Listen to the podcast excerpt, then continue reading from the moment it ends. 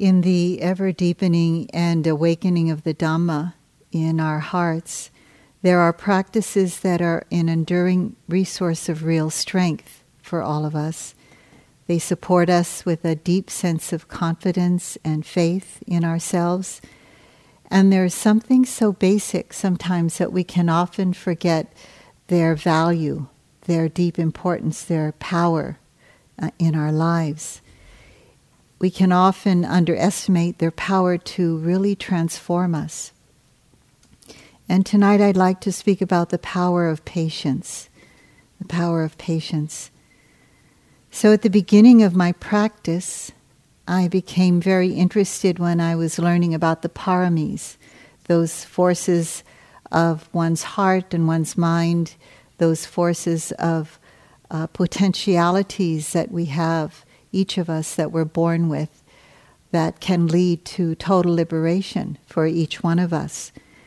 And some of them are like resolve, perseverance, generosity, loving kindness, equanimity, truthfulness, morality, or living in harmony, just to name a few of them, and of course, wisdom. And patience is one of them. And it's said in the Dhamma that with patience, all of the others can be energized, all of the others can be empowered even more. So it's not a quality that gets as much attention and Dhamma talk time. And so I like to um, give this talk on, on patience, also because my mother gave me that name when I was born. So I try to honor her during this time.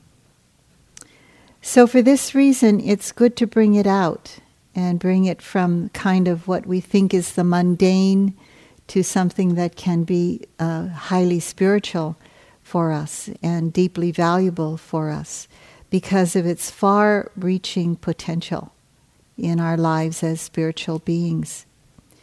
So, I want to give it the nourishment of wise attention, and I hope you do too.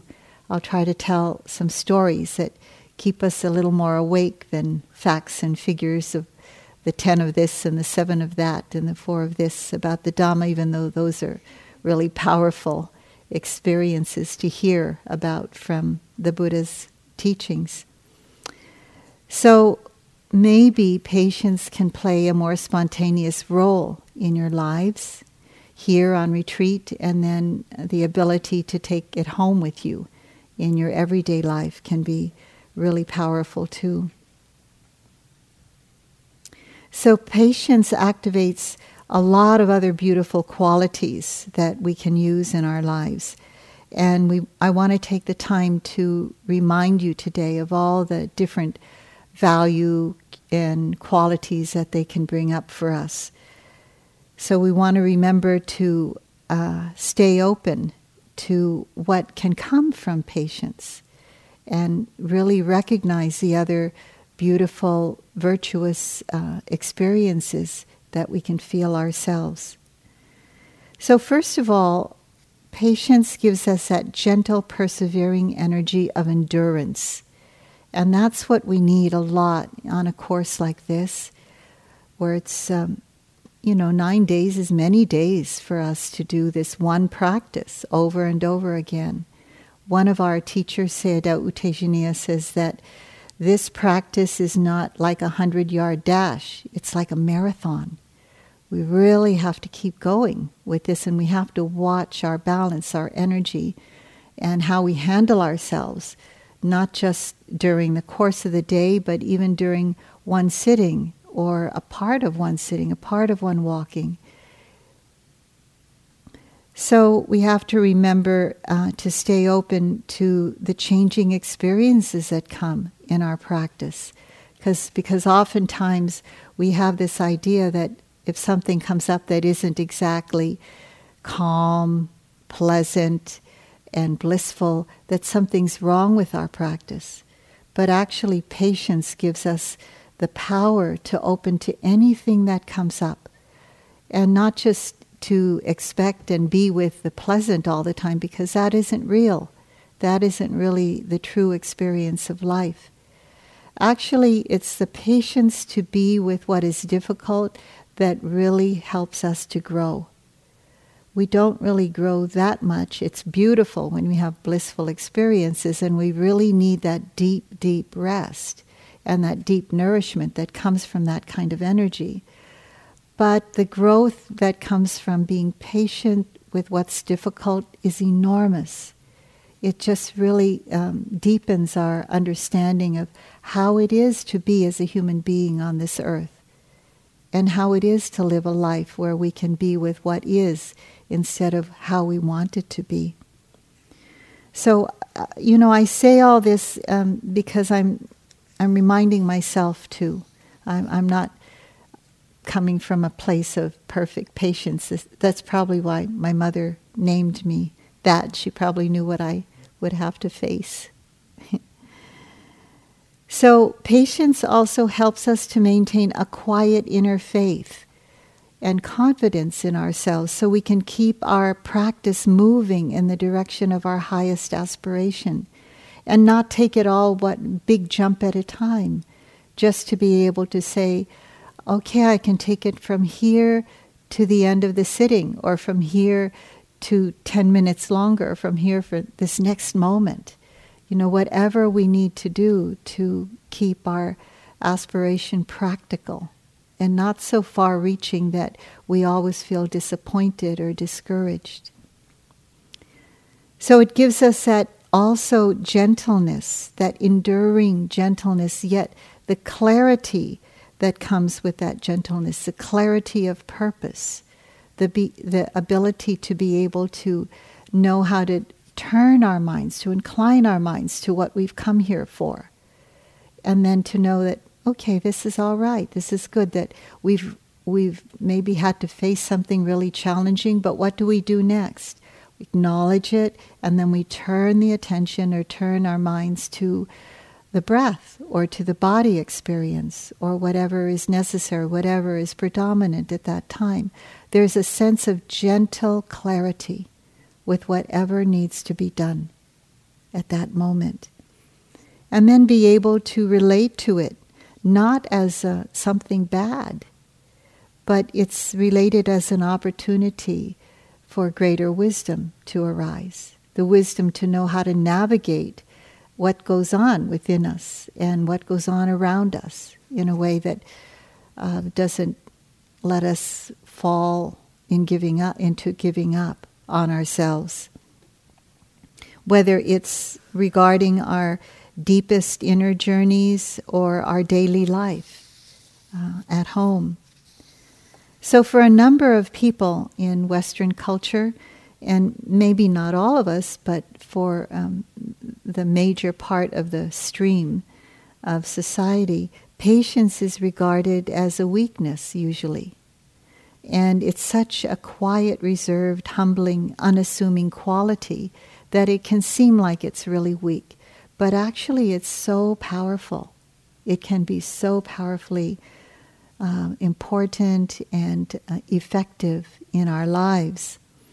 So, in spiritual circles, like in the Dhamma and in many other spiritual um, quests and circles, it's respected and highly regarded. The Buddha said that uh, patience is the highest virtue, the supreme virtue. He would say that in many different ways.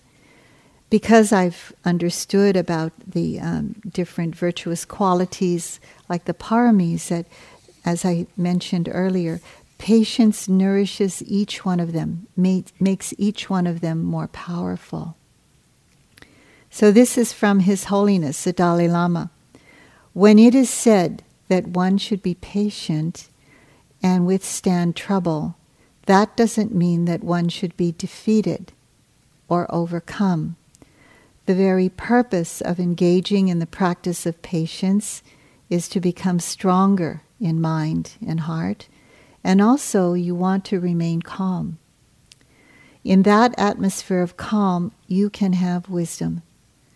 If you lose wisdom, if your mind falters by emotions that take you over, then you have lost the power to see clearly. But if you are patient, then you don't have to lose strength of mind, you even increase your strength. So, this is from uh, one of my or our grandfather teachers, Mahasi Sayadaw, the teacher of um, my major teachers in Burma. He said, This strength of patience is capable of preventing hatred in our own hearts and in the hearts of others when we um, act it out in the world too. Those are my words. And he goes on to say that it resembles the force of an army. Patience is so powerful, it resembles the force of an army. So, one of the major teachers in my life has been Sayadaw U Pandita, who recently passed away. Um, I think it was in a couple of months ago. He was greatly revered in Burma as one of the of very strict teachers, um, but his strictness had a lot of compassion to it. He believed that everyone who was sincere about doing their practice could attain the highest gift of the Dharma. And so uh, I kind of fed off of his faith in, in not only me, but in many of us who practiced through his um, guidance. He is one who is known as encouraging effort or energy, but it's so mistranslated sometimes because he really encourages you to do your practice, but with an effort or energy that's continuity. That's a continuity of awareness, whether it's awareness in vipassana or awareness in our concentration practice. Whenever he sensed that in some way we were pushing or leaning into the future, wanting other than what's actually happening in the present moment, and really not acknowledging what's going on, but just like pushing it away. Uh, there was clearly some imbalance that he could see in the practice. He would chant in Pali, in that ancient language that the Buddha's teachings uh, were recorded in. He would chant Kanti Paramam Tapo Titika. And he would do that in his kind of special Burmese, um, beautiful Burmese accent. And that means patience is a supreme virtue, just like the Buddha said. Patience is a supreme virtue. Or it can mean the best devotion, because patience gives us the devotion to our practice. It lets us really have that devotion that we need in our practice to keep going. So it's not it, it, it's not devotion to something out there you know, that's going to bless us, and all of a sudden we'll become everything we wanted to experience in life, including the highest um, gems of the Buddha Dhamma Sangha, but that it would give us this uh, devotion that would pay attention to what's happening within us and to be able to face everything that comes our way. So, through the 35 years of practicing and knowing him, I found him very sensitive to energy and quite intuitive. Sometimes he would know what was going on with your practice more than you would know. It was like he was kind of, you know, psychic in that way. So, even when one is walking into the interview room, if there's just a little bit of your, your head that's kind of more forward than your feet, um, or is this a little bit of pushing he could really tell right away. And he would chant those words in Pali patience is the highest virtue. And sometimes he would say, the road to Nibbana, or the road to the unconditioned, is paved with patience. So, yes, there would be, um, I, I guess, a few times, not several, but a few times I would walk into the interview. And in walking into the interview room, that actually was very much part of your interview, how he would see you walking in. Just if you could open the door mindfully or go through the door mindfully, get there to the place where you would kneel and do your, your um, usual bows of, of venerance, veneration And if you weren't completely mindful, even in your how you were doing that, your whole uh, interview would be mindfully getting up and going back to the door and walking in again. And if then, you know, you, he would be reminding you that there's some impatience he could see even in your walking, even in how you were presenting yourself in your bodily posture. So just kind of making your body do it all again all over again really affected how the mind was. So just the way we walk around here will help us to be uh, more patient, pace ourselves in a better way. It's said that the body affects the mind and the mind affects the body. The mind can affect the mind and the body can affect the body. You know, those four ways. So actually, if we feel impatient and we're striving and we're rushing in our practice here, it's helpful to really slow down and to really take notice of our posture. You know, are we just kind of really rushing to get to be in line, you know, first, or um, you know, rushing to get to a place where we're just going to be still eventually anyway? So just notice how it is, and the body can help patience to arise as well. So the path to freedom is paved with patience. Um, during one of my own personal retreats at the Forest Refuge a few years ago, uh, I recognized when I got there there was some subtle but some not so subtle moments of uh, comparing and judging and criticizing my practice because uh, kind of looking more deeply into myself, I realized that I wanted something quicker than was actually happening. And, you know, I'd gone there after a lot of um, service and work in the Dharma and um, tired, bit weary, and I only have a month to be there. And so I wanted to make the most of it. So there was this kind of rushing ahead almost. And so I recognized recognize that those moments were manifestations of impatience and like wanting something before they're naturally ready to occur. So, of course, recognizing that we live in this culture of instant gratification, those expectations are lurking around all the time. They're ubiquitous and they're so normalized in our society that it's almost that we feel automatically entitled right away. You know, to have these, what we call in our practice and retreat, these, what U Pandita calls spiritual goodies, almost immediately. And we really have to do, we have to put our time in for that to happen. We have to pay attention to what's balanced for us and coming um, to what's scheduled for the whole retreat. We have to pay sometimes attention to when we need to walk rather than sit, or maybe when we're sitting, we feel really calm, quiet, there's clarity there, there's no sleepiness there, and maybe we decide just sit for 10 minutes longer and then go out and walk. You know, just really paying attention to our balance and not expecting something right away, but not. A lot of times, U Pandita would ask me, is there expecting in the mind?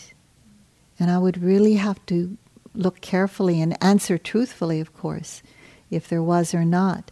Because expecting is, is just kind of this little itty bitty thing that turns into this huge desire and sense of entitlement uh, when it gets really big that, you know, we deserve to have it because we've been here for like two days already. Yeah, it's kind of ridiculous, but sometimes after even um, you know it takes a few days sometimes just even towards the end of the retreat we start to sense wow we're really getting deeper understanding more uh, the calm the concentration the beautiful energy that comes the joy that comes equanimity that comes is all due to the practice that we've put in uh, during the week And those are the beautiful times we think, oh, next time, maybe a longer retreat, you know, to, to really see the value of this.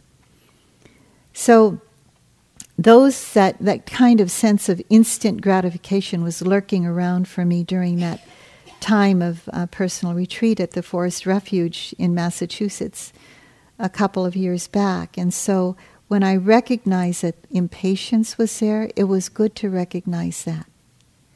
You know, one of the paramis is truthfulness, and paramis are those beautiful qualities of mind. And one thing that we have to do is be really soberingly honest with ourselves about what's really happening. And all of you are, um, those of you I've spoken with, are just so um, humbly honest with what's really going on with yourselves. So when you can really see that and really not just put words to it, but actually come to a place of feeling it, of really like um, we've been talking about co- aiming, connecting with it, and sustaining the attention with it. U Pandita used to call, say, rub your attention on this, on that mental state, or on that emotion, just momentarily. Doesn't have to be really get into it and know why and where it came from and all of that, but really be with it. Because that's a place where we understand deeply ah, this, this impatience, this is painful, this is dukkha. And then that's when the mind will automatically understand that with wisdom. It's already seen it quite clearly and maybe uh, deeply seen the impermanence of it, the impersonality of it, and it's, it's able to let it go then. But when we keep ruminating about it with words and trying to describe it and where it came from, etc., we're just going to be like a, a dog chasing our tail. So, really feeling what's happening, actually being able to be honest enough. This is impatience. And this is wanting something that's not yet earned through practice, through just being with what's going on. So I realized, because of realizing that that was impatient, there was striving, striving for results. And I could hear U Pandita's voice the path to freedom is paved with patience. So it was helpful to remind myself many times that the ripening of practice, the ability to go deeper in, in practice of concentration, practice of vipassana, whichever practice we're doing, it really has its own unique unfolding depending on conditions for us. So we really can't rush it. It, it can't be rushed, it can't be at a pace that, um, you know, going kind of doing more sittings or going back and forth more times on our walking path is, is going to do us any good. We really need to know the balance uh, that comes with patience. So there's nothing to do but put forth this balanced effort, this, um, what U Pandita would say, gentle, persevering effort. That means continuity. And um, I, I remember so many times uh, leaving the doorway, and just before I would left the point of hearing, he would say something like "no gaps." I mean, really high bar. I would, I couldn't really, almost never get to that, but it means keep continuous. Keep your practice continuous. Even though sometimes we feel like we failed and we've lost a few moments or minutes or even hours, you know, just beginning again. Patience is the ability to begin again, over and over and over again. So I found when I was in that retreat um, on my own, and I gave myself the, the space to know in myself what's really going on here and to admit that to myself, then I could really come close to it, really know it um, in a way that wasn't kind of denying it, pushing it away, put it, putting it under a rug, or talking around it so much. It was really just being with it. Then it was able to go on its own. to do what it did next. It may have come back, but yes, impatience comes back quite a few times. But really knowing it. And um, on that retreat, I found this somebody wrote a note somewhere. I can't remember where it was. Maybe it was tacked on the bulletin board. It was, um, I was cleaning up um, and emptying garbage cans. That was my, my yogi job during that time. So I might have found it on a piece of paper, little note paper. It's by Ralph Waldo Emerson. This quote that says, Adopt the pace of nature. Her secret is patience. And so, you know, what we're exploring here is the nature of nature and, and that nature of nature within ourselves.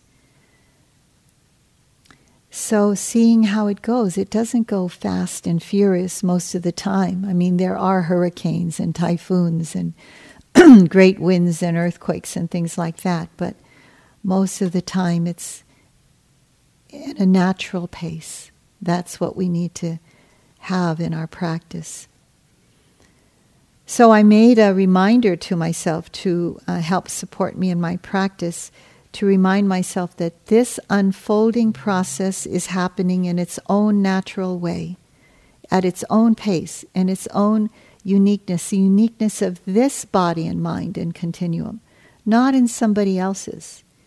I mean, even though I practice for a long time already, relatively long, um, still, you know, I come to a, a place of practice on, uh, when I'm doing my yogi thing every year, and I'll sit next to somebody or in back of somebody, and they're not moving at all, you know, and I'm just all restless and body aches and everything, and um, or just like nodding away, and that I open my eyes and I'm comparing myself to that person in front of me, just over and over again, and then you know, comparing mind is a precursor to judging mind, is a precursor to criticizing mind, is a precursor to like, I can't do this, and giving up.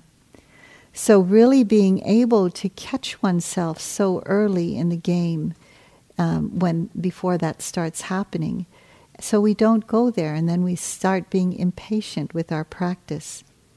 So, careful of the comparing mind, by the way, because it can lead to all kinds of um, more suffering for us. And by the way, that sometimes I would find out because I know for myself that I can sit and be really still and actually be pretty asleep, you know. and, um, or just like off in la la land thinking about one of my grandchildren or something.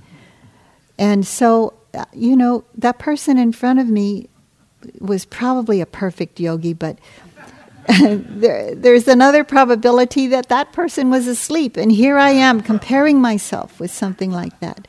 So it doesn't make much sense at all to do those kinds of things.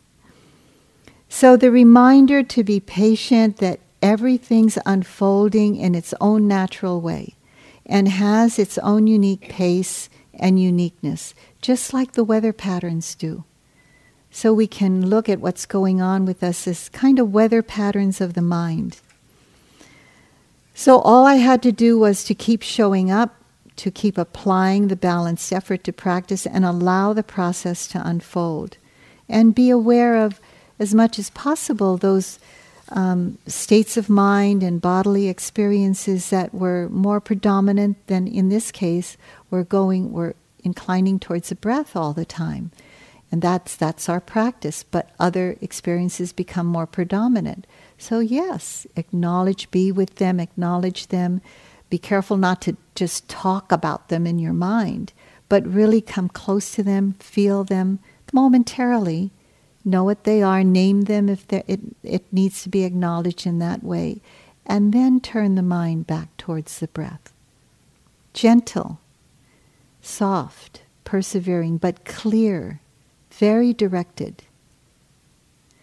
So, patience is um, the antidote to striving, and this culture is a culture of striving. It's sort of like striving is virtuous in, in our culture. I, I was raised in an Asian, uh, Asian culture, and striving is virtuous. And, you know, strive to get good grades and better education and a good job and to raise our children the right way and all those things.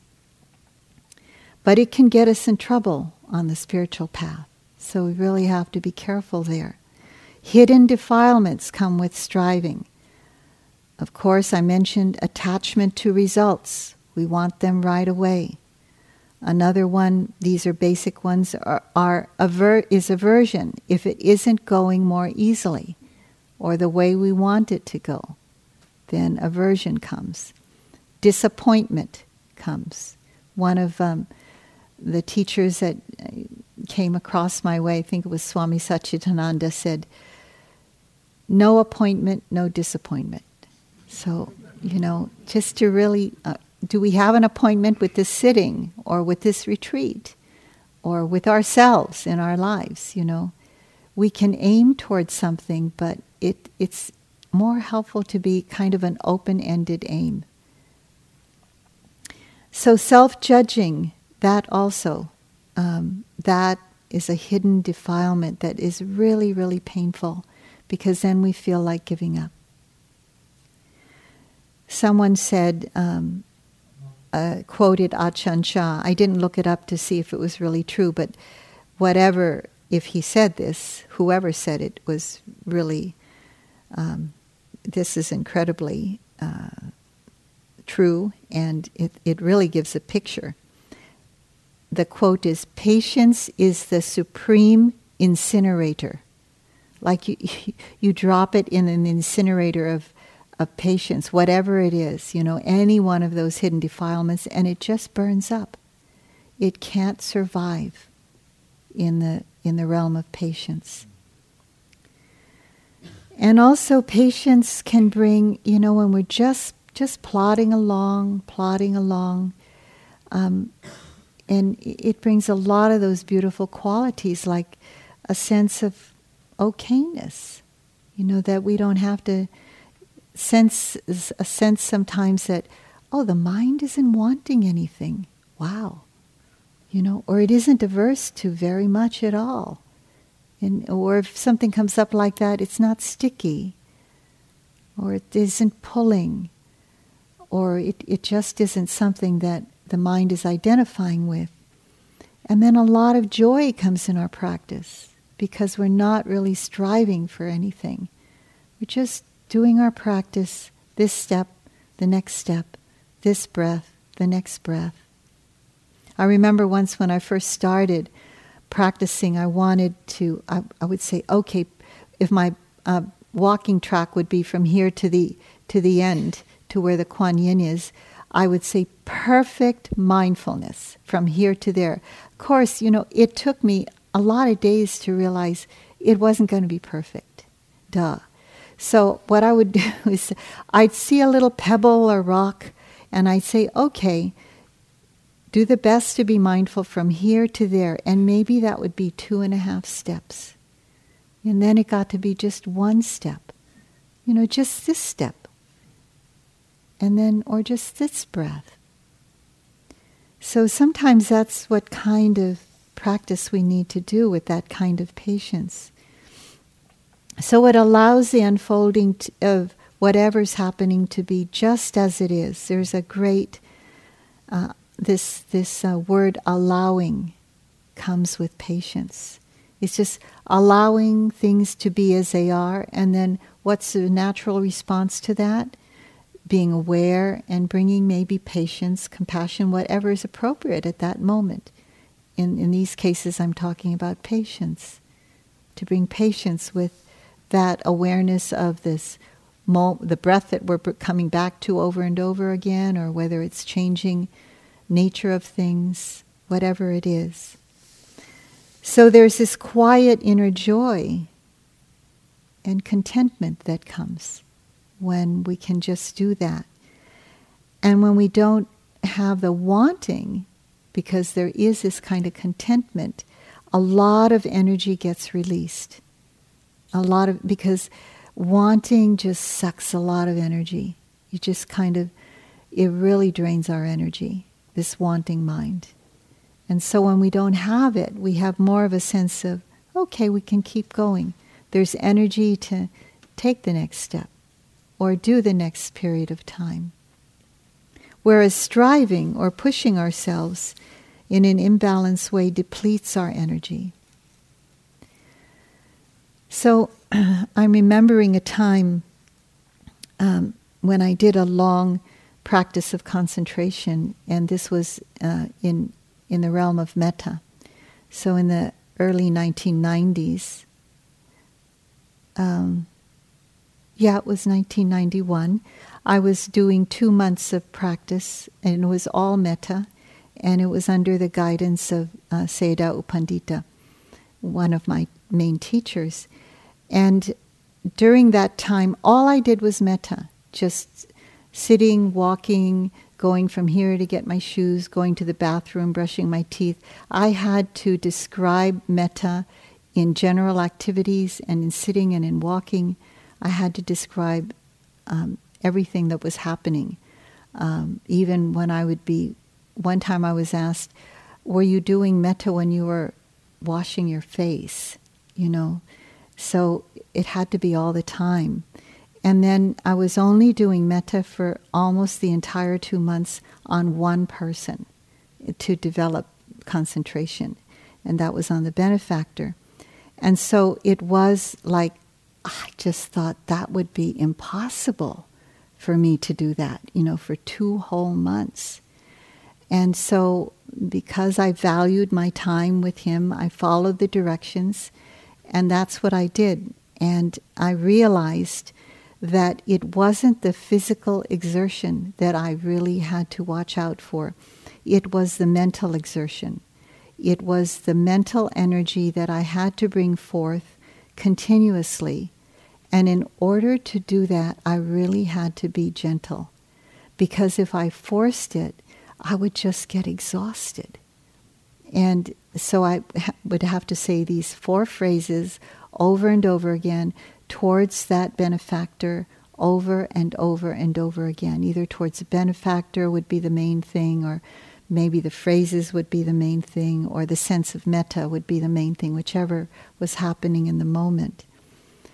And so I realized that continuous, gentle way was completely energizing.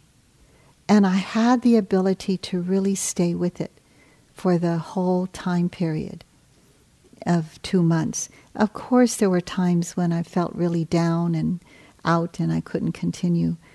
But th- there were these two things that we've talked about this uh, vitakka vichara, the aiming or directing the attention to the experience or the main object or um, the, the primary object that we're going towards, and then the sustaining the attention there for a period of time. So I think Sally said so beautifully from Ajahn Sucitto, bringing um, bringing this energy to the object and then bearing with it, staying with it. And so I noticed that just by doing those two things, everything else came about. All the factors that needed to be developed just came about naturally. I didn't have to look for them.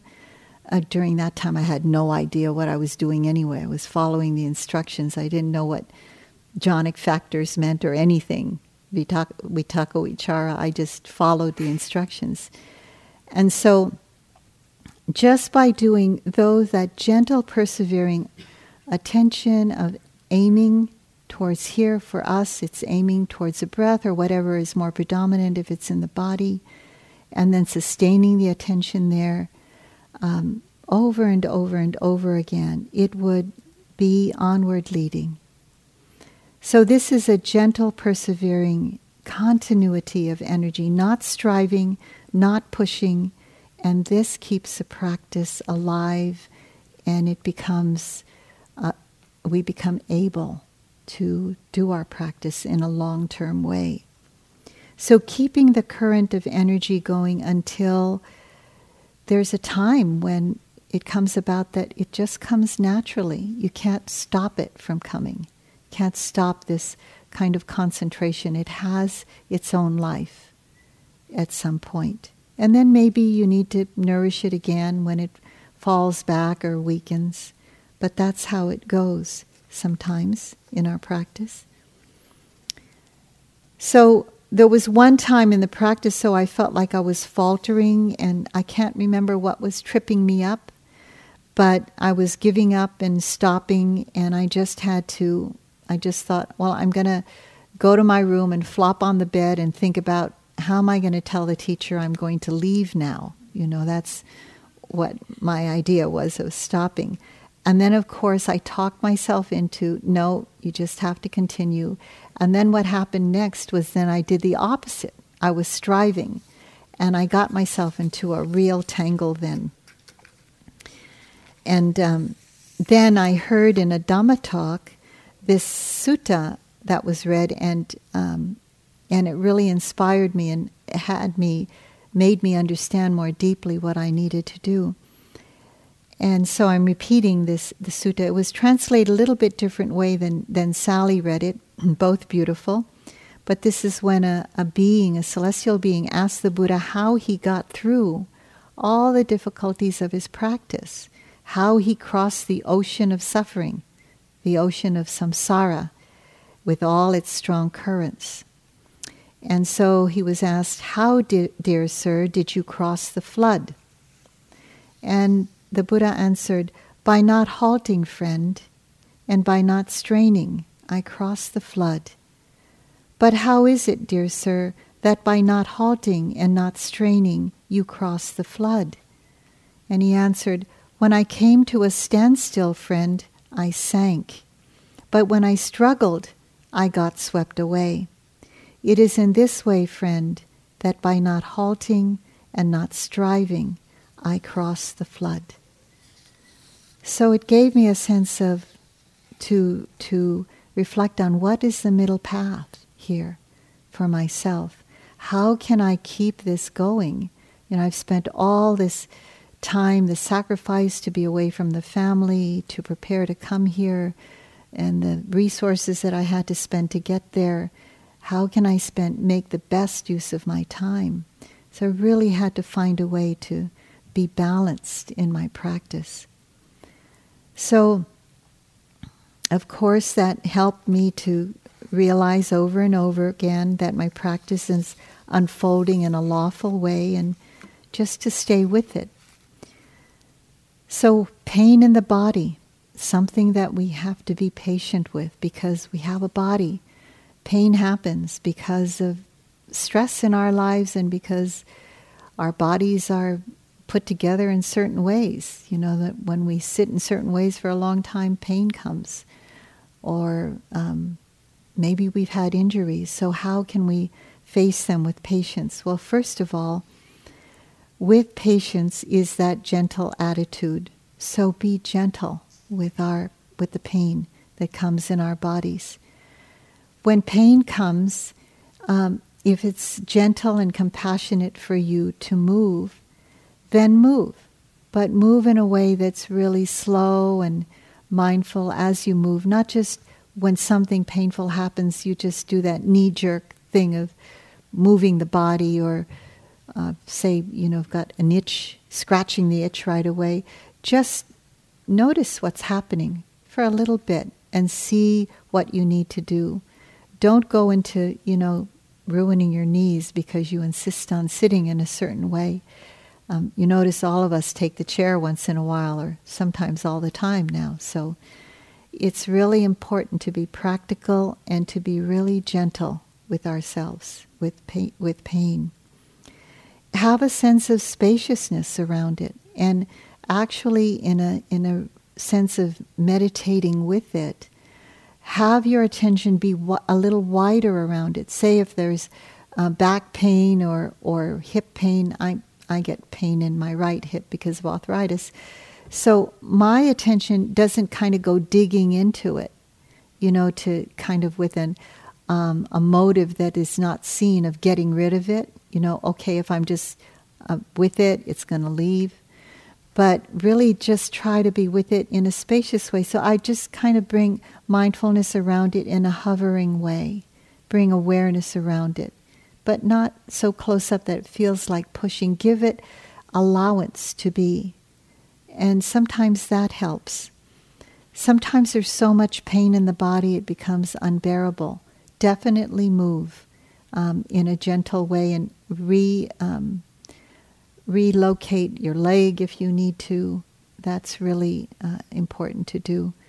But also um, have an attitude of spaciousness and gentleness. Continue to have that around it, a soft, soft attention.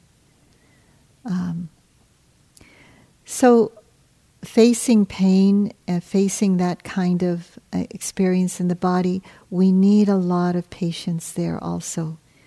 Know what you need to have to do. With patience, there can be wisdom to know exactly what you need to do. Patience in, in sleepiness and sloth and torpor. We need perseverance. That's another quality that comes with patience. Practical things that we can do, persevering with in persevering with uh, sloth and torpor. One thing we can do just sitting here is open our eyes. And I know a lot of you, if not all of you, know this already. But I'm just, sometimes we say the obvious and we say, oh, I forgot about that. You know, so just opening our eyes can really be helpful in sloth and torpor. It brings light and energy into the eyes. Uh, somewhere in the text, I don't know where, but it says uh, to pull your earlobes. And an acupuncture friend of mine said it does do things, you know, to help us wake up. Um, and look at the Buddha's earlobes. He must have pulled his earlobes a lot, you know, so why not? And there are other things you can stand up. Standing up is really good because you're likely not to fall over when when you're standing up. So stand up, but not on your zabuton. Stand up on the floor, um, and uh, if you need to go, you know, next to a wall, that that's okay too. I've only seen one person fall over, you know, when, when they stood up because they were sleepy. But that person woke everybody else up too around her, so it was kind of good. So you can stand up. That's really virtuous to do, and uh, people will people will um, be glad that you did because now they can. You know, some people are kind of shy.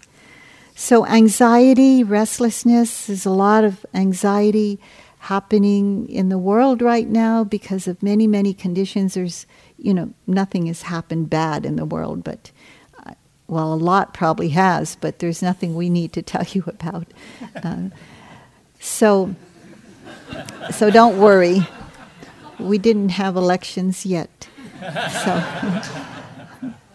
that's for all beings, you know, whatever side you're on anyway, um, there's a lot of anxiety in the world, you know, and I feel it in myself too. Sometimes for no reason, I'll, I'll feel a sense of anxiety and wonder why, why do I feel that right now? Or, you know, restlessness in the body. So th- I'm putting those two things together. Worry also. So when you have that, that experience, sometimes you need to give it also a wide berth, you know. So standing up helps actually. Opening your eyes helps because it gives it a wider area to be in. So those things, when you're standing up, by the way, it's good to keep your eyes open and keep maybe your eyes facing downward. So that helps to kind of guard the sense doors. So those are practical things that you can do, but don't force anything. You know, do it in a way that you're really not forcing, you're really not t- trying to push to get somewhere or to get rid of anything. This is a story I often tell that makes a good point, and it comes from the sports section of the Honolulu uh, of a Honolulu newspaper. At one time, you know, there were more Buddhists in in Hawaii than any other um, religious uh, group.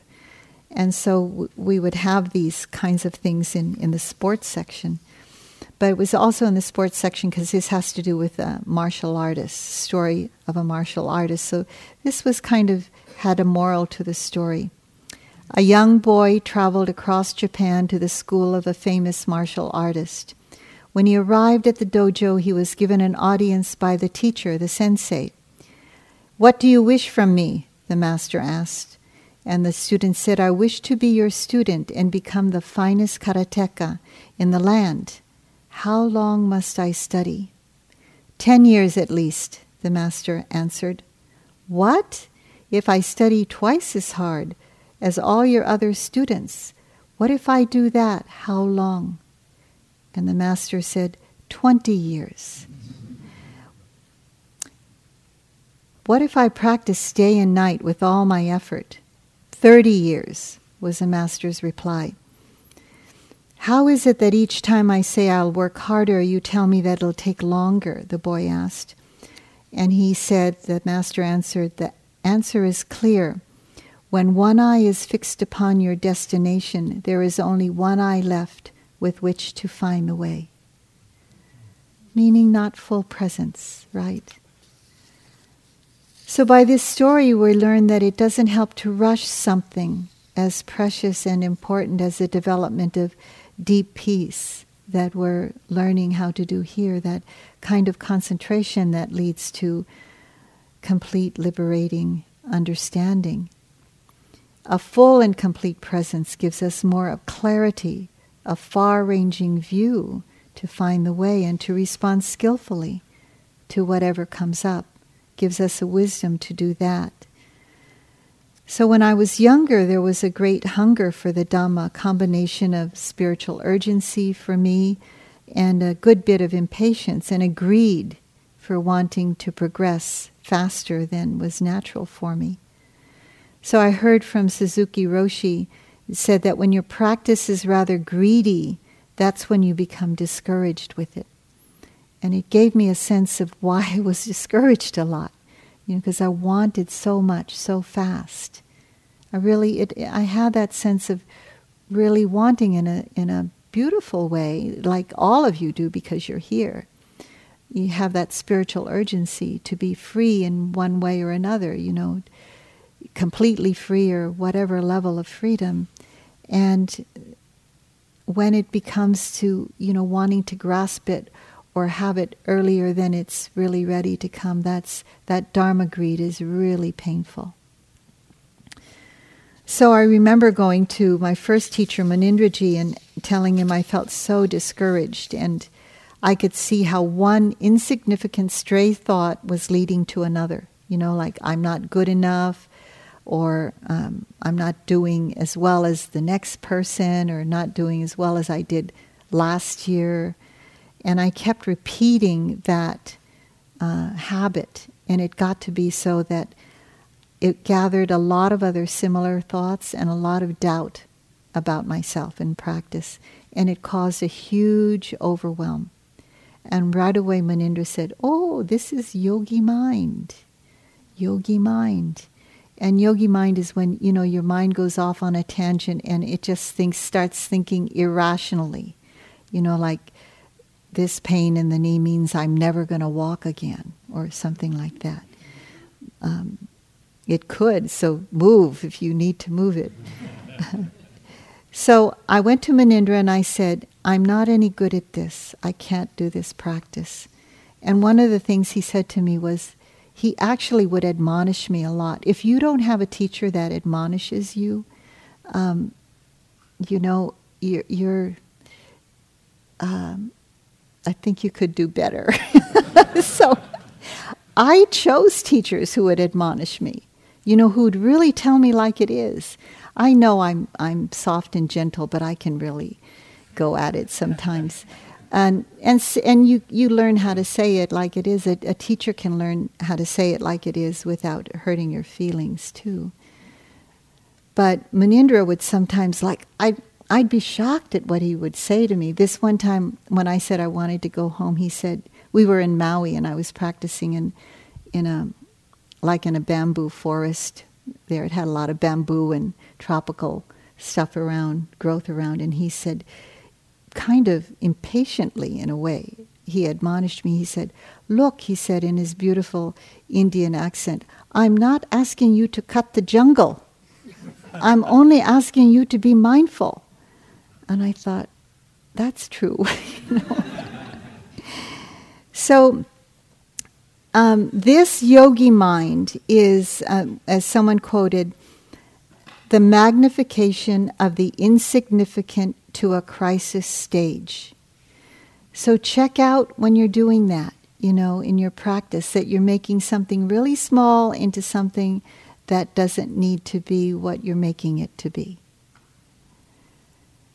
So Munindra pointed out that I was wanting or expecting practice to be other than it is, and I was having a hidden agenda.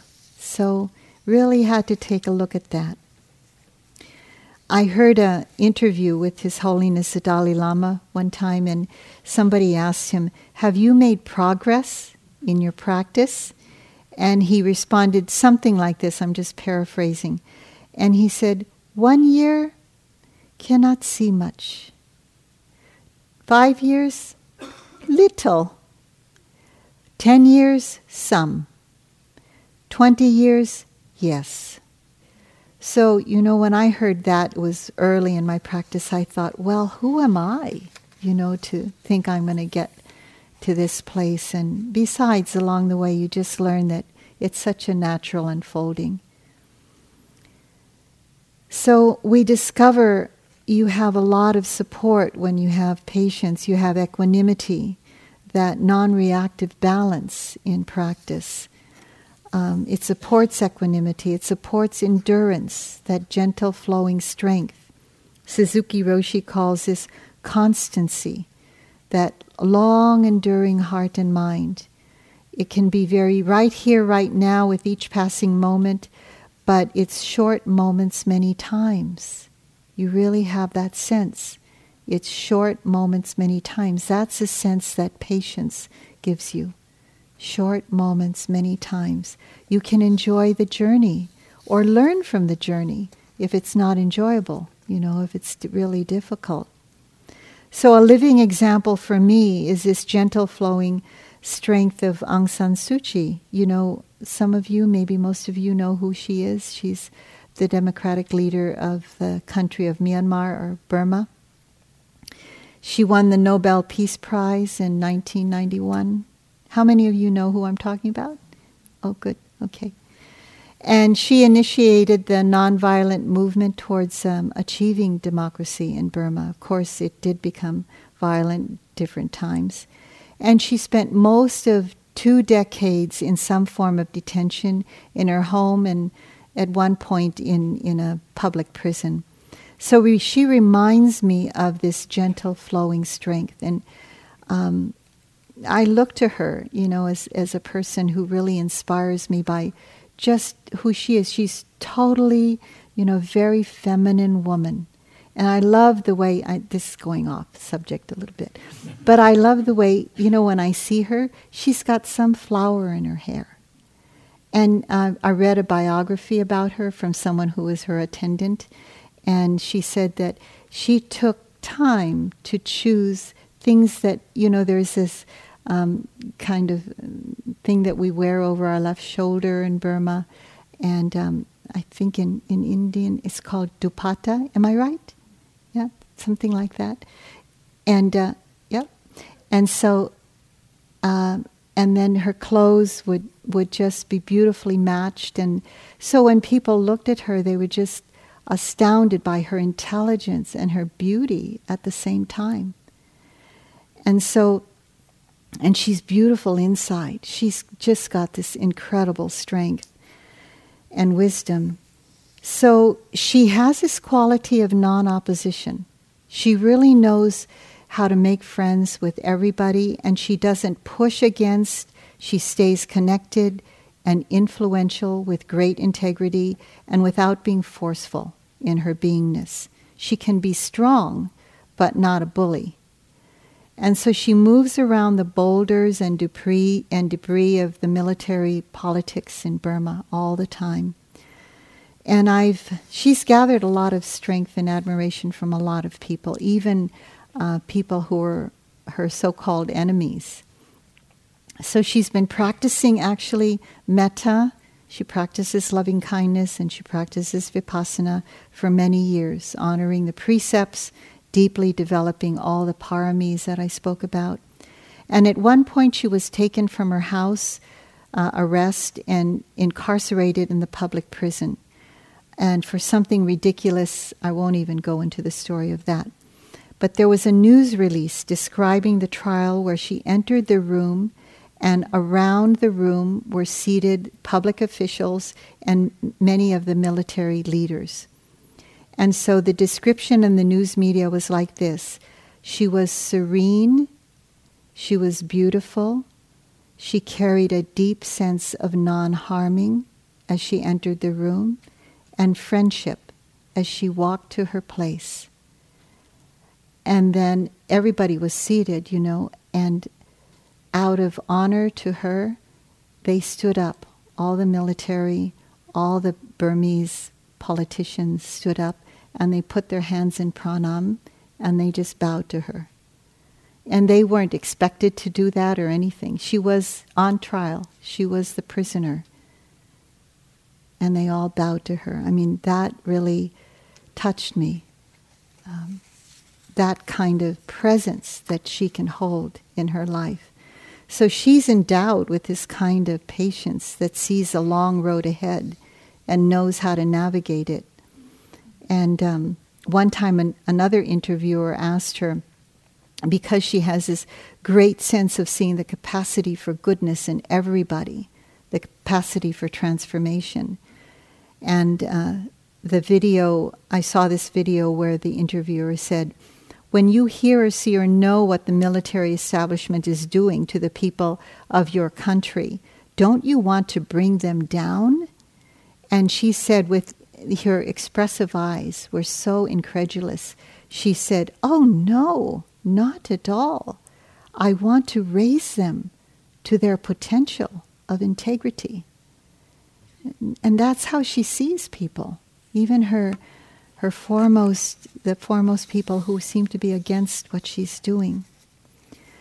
So there's a lot that comes with patience gentle flowing endurance, equanimity, power, the power of, of inner beauty, of strength, um, wisdom that comes with it, all these beautiful qualities, ability to know how to navigate our path.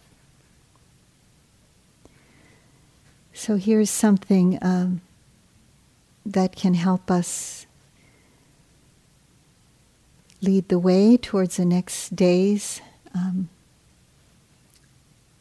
towards being more patient with ourselves and having that gentle, soft, but clear direction in our practice. And this is an excerpt from Lama Gendun Rinpoche in a piece he called Free and Easy, a spontaneous Vajra song from the Tibetan tradition. Happiness and peace cannot be found through great effort and willpower, but it is already possible in open relaxation and letting go. Don't strain yourself. There is nothing to do or undo.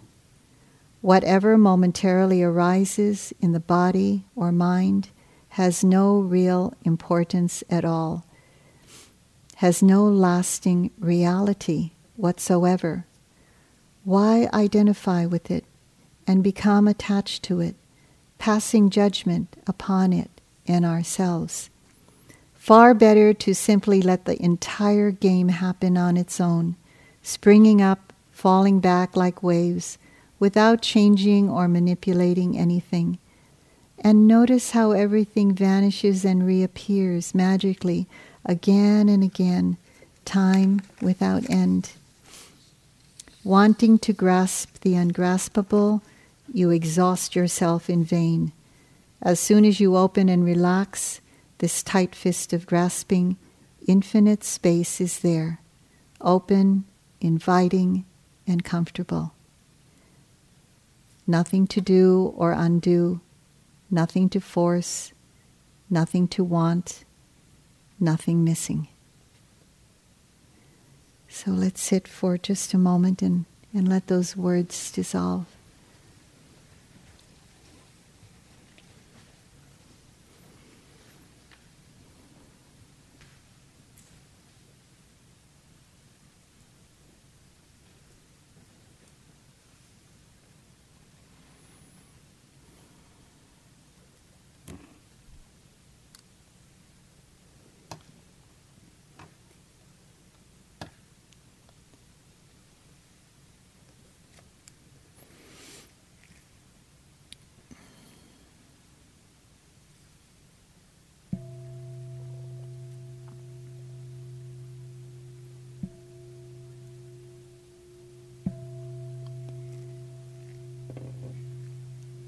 So thank you for listening to the Dhamma. Half an hour to walk and see you back in here.